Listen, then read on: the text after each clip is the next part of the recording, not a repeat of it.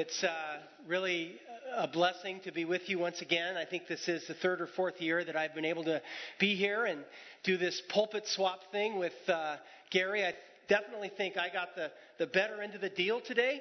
Uh, because I got a text at about 6:30 this morning saying that our electricity was out in Foster City.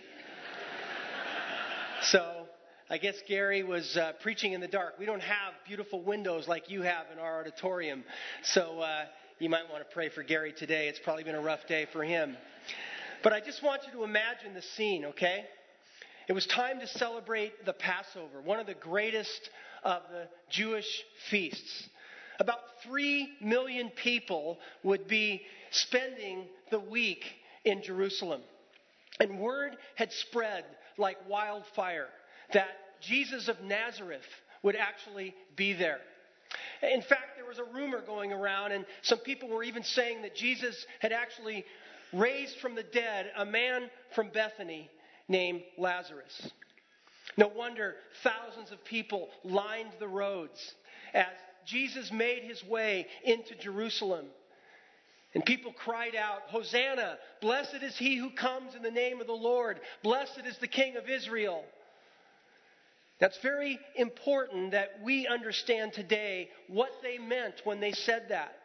That shout, blessed is he who comes in the name of the Lord, is actually found in the 118th Psalm.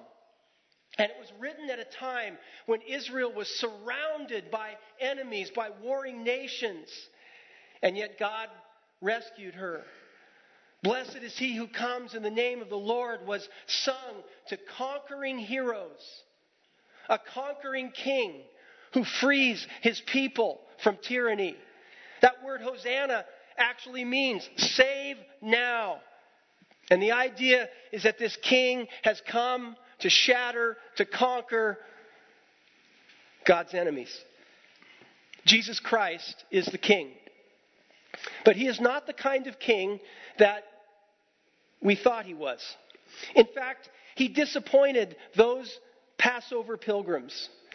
And he disappointed his own disciples. But in doing so, he fulfilled their and our greatest need. And this is made very clear a few days later in the scene that Dave just read to us. Jesus and his friends are gathered for a final meal. Uh, since the streets and the roads of Palestine were not paved, as we know of paved roads. They were plain dirt. In dry weather, they would be inches deep in dust. In wet weather, they would be like liquid mud. And the shoes of that day, you know, had just a flat sole with a few straps holding them on to your feet. And so every walk through the streets soiled your feet. And so for that reason, just inside the entrance of every home, there would sit a basin and a towel. And most often, a household slave would greet visitors and wash their feet. It was a common courtesy. But on this night, when Jesus gathered with his disciples for that meal, it seems there was no slave there to perform this task, and none of the disciples stepped up to do it either. Of course not. I mean, they're thinking about the kingdom. Their thoughts were on fire with dreams of power and glory. In fact, Luke even reports in his gospel that on the way to Jerusalem, the disciples were fighting and arguing over which one of them would have seats of honor in the new kingdom that Jesus decided to establish. No wonder not one of them volunteered to assume the role of servant and carry out the courtesy of washing feet. Jesus is the king, all right. He's the king of kings. And here he is washing the dirty feet of his disciples and drying them with a towel. And here's the king whose scepter, that symbol of power and authority, is a mere towel. I believe that we can learn two very important lessons from Jesus' use of the towel that evening. The first thing is, is that the towel dramatizes for us the whole of the king's career, the whole of Jesus' ministry. It's like it's a parable that's acted out right in front of us. And in his actions that night, Jesus vividly portrays the whole journey he made from the Father into the world and then back to the Father again. Look what John says. John says Jesus rose from supper just as he had risen from his eternal throne in glory. He laid aside his garments just as he had laid aside his privileges as the Son of God. He wrapped a towel around himself just as he had wrapped around himself our humanity. He washed his disciples' feet, performing the most menial act of service, just as the next day he would die the degrading death of a common criminal. And when he was finished, John says he put on his clothes and he returned to his place. Just as three days later, God exalted him to the highest place and gave him the name that is above every name. You see, most of all, Jesus' use of the towel that night points to the cross. And that's why Jesus says his hour had come. That's why John mentions the betrayal of Jesus. Because we are meant to associate the foot washing with the cross. In fact, John even uses two words to describe Jesus' actions lay down and take up, which Jesus had used earlier in his gospel to refer to his death. Back in John 10, Jesus said, The reason my Father loves me is that I lay down my life. Same word used here in John 13. Only to take it up again. Same word. No one takes it from me, but I lay it down of my own accord. I have authority to lay it down, and I have authority to take it up again. And you know, if the foot washing is connected to the cross, that helps us understand something of this kind of like bizarre interaction that takes place between Jesus and Simon Peter. Now, we know that Peter is not a guy that is actually known for his impulse control, right? He blurts out, Lord, you shall never wash my feet. Jesus is taking on the role of a servant, but he still won't let Peter call the shots. So Jesus responds, Then, Peter, you shall have no part in me. And it's like Jesus is saying to Peter, Peter, if you don't let me stoop and act on your behalf to wash you, to cleanse you, you can have no fellowship with me. Peter, something needs to be done for you. Something needs to be done to you. And unless I do it, Peter, you have no part with me. You have no fellowship with me at all. That something was the cross, where Jesus paid to wash away our sins. Only the ultimate act of service, only the stooping down of the king can cleanse you and me from the filth of sin. Unless he lay his life down and wash us, we remain in that filth. St. Augustine once said, Proud man would have died had not lowly God found him. Now Peter gets it.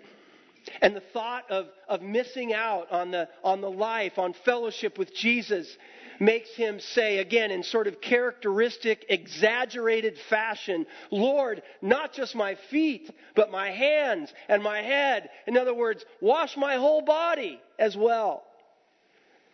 But Jesus needs to clarify something for Peter. And he says, Peter, those who have had a bath only need to wash their feet. Their whole body is clean. Hmm, what does that mean? Well, Back in that day, before attending a dinner party or a banquet, people would take a bath at home. And then, as I said, they would have to walk through the dusty roads to wherever they were going for dinner. And as they got there, of course, their feet needed washing. They didn't need a bath. They had a bath. They just needed their feet washed. Peter didn't need a bath because, as Jesus says, he's clean. And by that, I believe Jesus is saying, Peter, you are spiritually clean. In the same way, when we come to Christ and when we trust in his finished work on the cross, we are clean. We are given a bath. We are completely washed from head to toe. And that, folks, is a once in a lifetime thing. In fact, the Bible says, as far as the east is from the west, that's how far He has removed our transgressions from us. How far is that? Have you ever tried to measure that? This was true of all the disciples. They were all clean, except one Judas. But even true believers, like Peter, even though they are clean, even though they've taken a bath, need to go on allowing Jesus to wash their feet. This is different from being forgiven for our sins. This refers to another ongoing cleansing that we need in order to maintain vital connection, intimacy, fellowship with Jesus. You see, in our daily walk through the streets of sin, our feet get dirty. Do your feet get dirty? My feet get dirty all the time. And that affects my fellowship with Jesus. So even though I'm completely clean, I need to keep coming back to Him in confession and in repentance to be restored to fellowship to Him. Sometimes we needlessly forfeit intimacy with Jesus because we won't let Him wash our feet. Maybe we refuse to submit to God's Word in a particular area in our life. Or maybe we just refuse to admit to our need for cleansing or refuse to trust that He really is willing to cleanse us.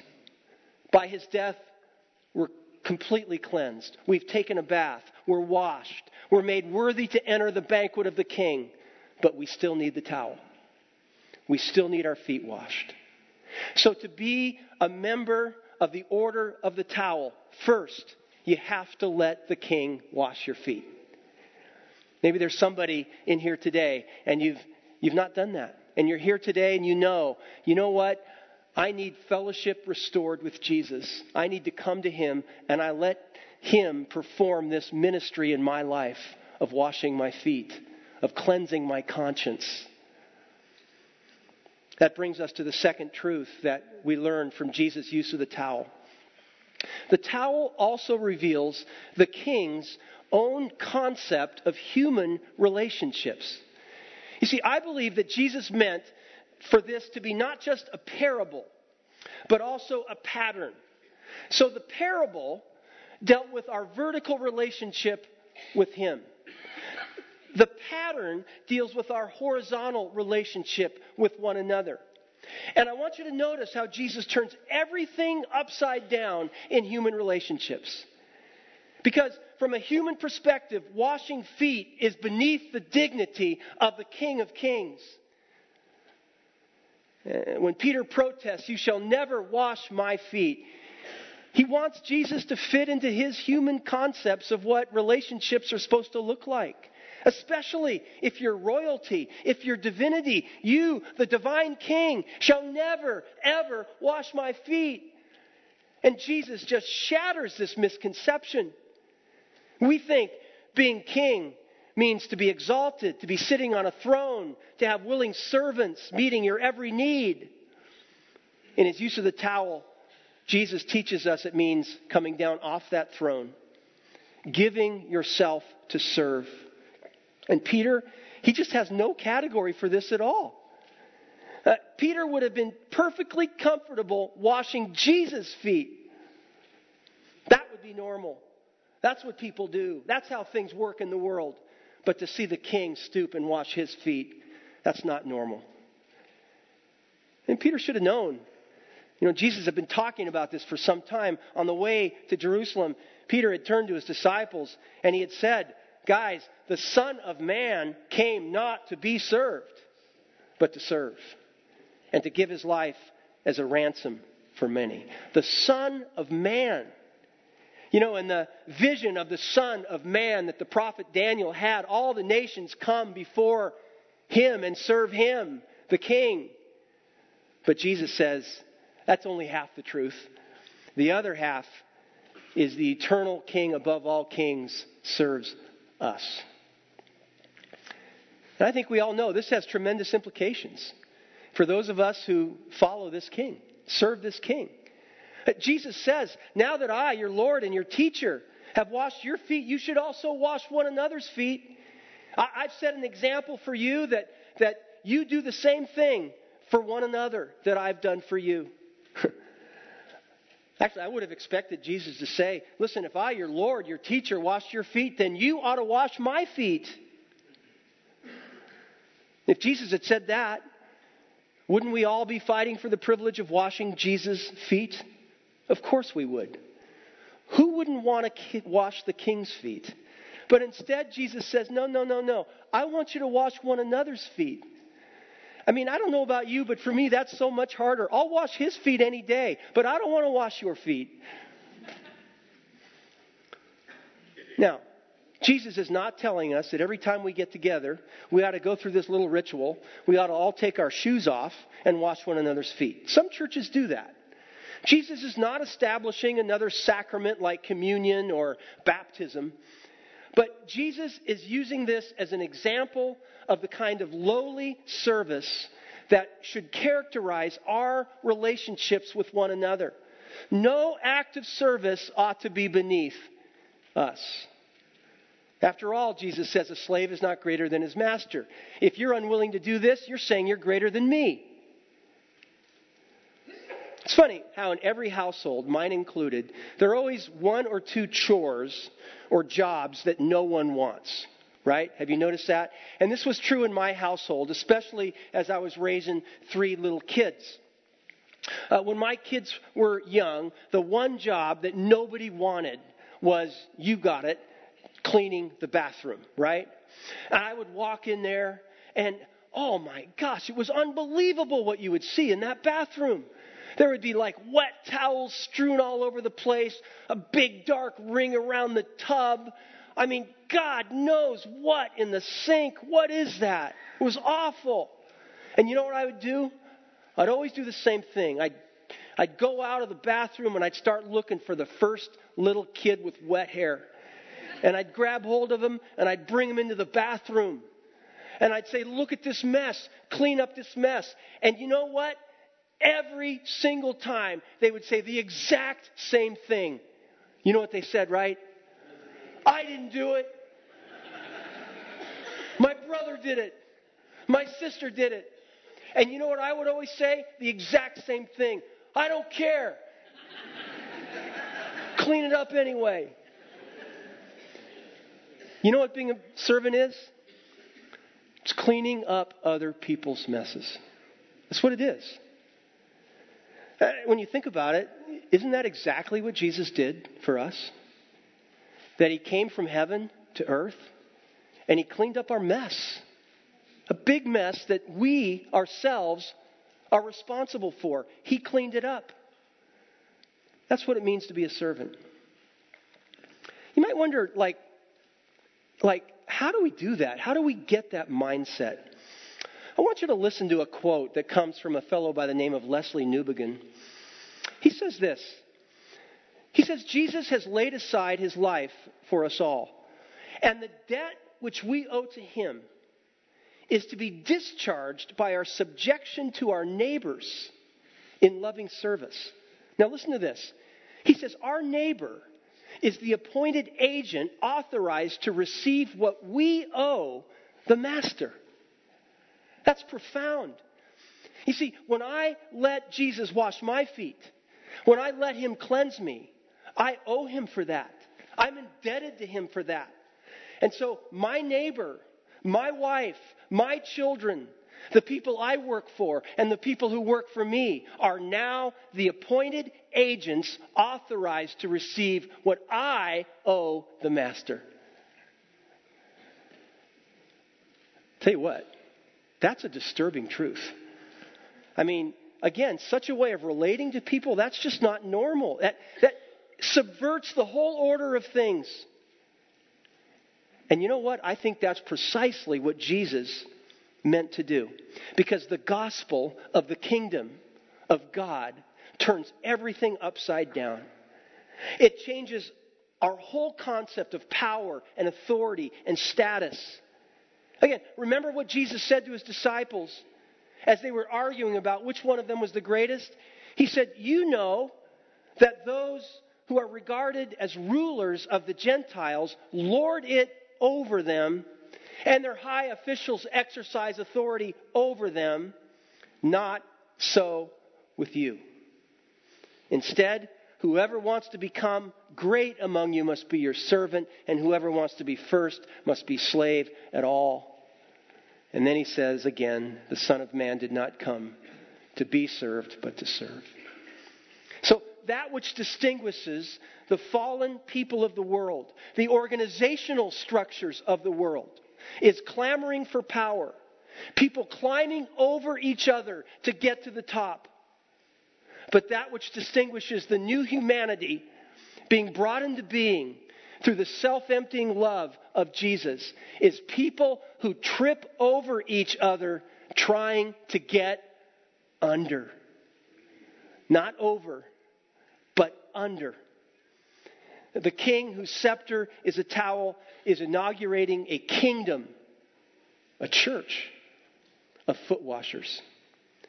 Darrell Johnson writes When you belong to King Jesus, you can no longer write on your resume, I do not do feet. That's precisely what you do because that is what he did. But I think there's more to this.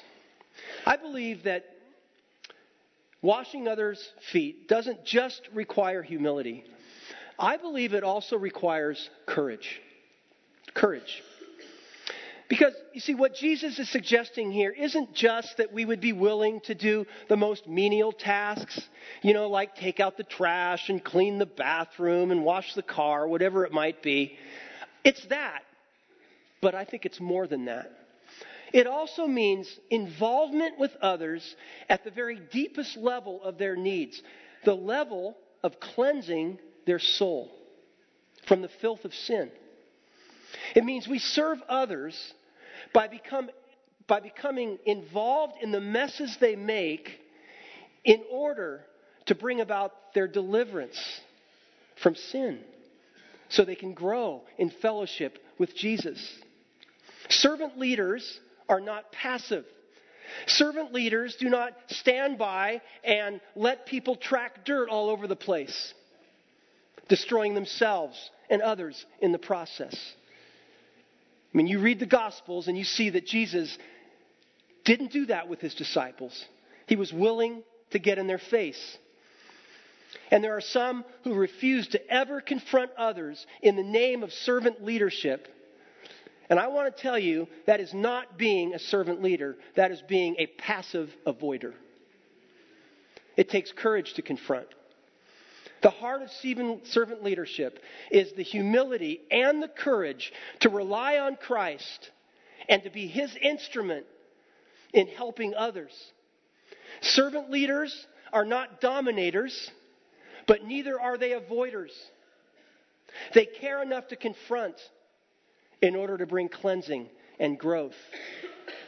And like Jesus, they do it in the context of a relationship of committed love. This is not giving each of us uh, the permission to put a badge on and play the spiritual policeman in the church. That's not what I'm saying. H.A. Ironside used to say that when we go to wash someone else's feet, we need to be careful as to the temperature of the water that we use. Some may go with boiling hot water. Have you ever seen that? It doesn't work very well. They're so angry, just so enraged, so judgmental, they come to say, and they say to someone, Stick your feet in here. It doesn't work very well. Others uh, don't go with boiling water, they go with icy water. They go to the other extreme. They're cold, they're aloof, they're self righteous. So they come with freezing water to wash your feet. But you see, when we perform this ministry in the lives of others, we should come in the warm water of committed and humble love. And let's not forget, this ministry is mutual. Not only must we care enough to stoop and wash our friends' feet, but we must be humble enough to let them wash our feet. We must let them move alongside of us and show us where we need cleansing in our life. I have to tell you, I've served in the same church now for almost 30 years.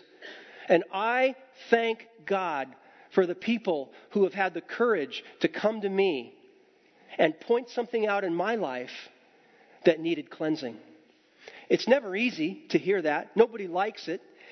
And I also realize it's never easy to go to a leader and point out something in their life. But I thank God for those people. I don't think I would have stayed in the same church for 30 years had I not had people who came to me and said, Hey, Mark, you know, when you said that the other day, that was really inappropriate. You shouldn't have said that. You really hurt some people by that. And I appreciate that. And I've needed that. So this is a mutual thing.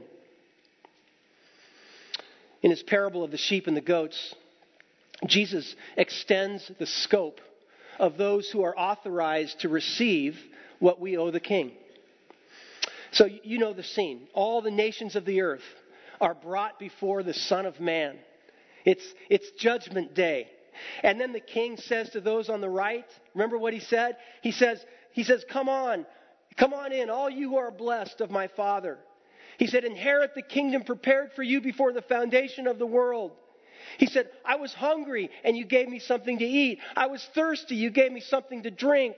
I was sick and you visited me. I was in prison and you came and saw me.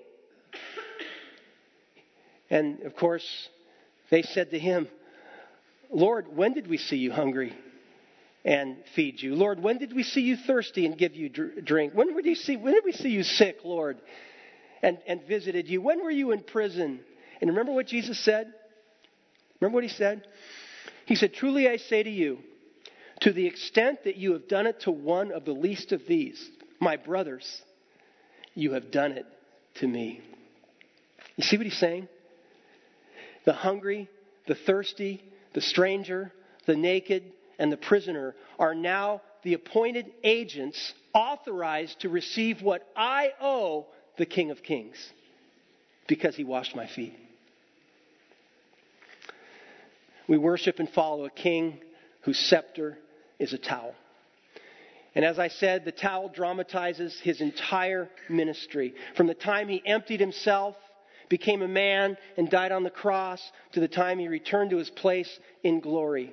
Being part of the order of the towel, first, it means that you let him wash your feet. And maybe you're in a place this morning, and maybe the communion table is a fantastic place for you to come and just let Him serve you in that way. And you receive from Him that cleansing, that washing that brings you back in fellowship with Him. Uh, but then, as you leave the table and you go back to your seat, you might want to be reminded of the fact that you are called to wash the feet of others. You're called to move into others' lives in, in humility and sometimes with courage and wash their feet. Get involved in the messes they make and help them grow in the relationship with the King. Let's pray. We thank you, Heavenly Father, for your word today, and we thank you for this uh, story, which is so familiar probably to most of us, and yet, Lord, uh, once again, we need to be reminded um, what you're like, what you have come to do in our lives, how there's a resistance in each and every one of us that would not want you to wash our feet, whether it's because we think our feet are clean or because uh, we are just, uh, we can't even fathom that kind of service made to us, uh, which ultimately is pride. And Lord, help us to move into the lives of others and to bring uh, service, to bring, to bring cleansing, and help us be careful about the temperature of the water we use. Thank you, Lord Jesus, for your grace and your mercy and your patience and your tenderness with us. In Jesus' name, we do pray. Amen.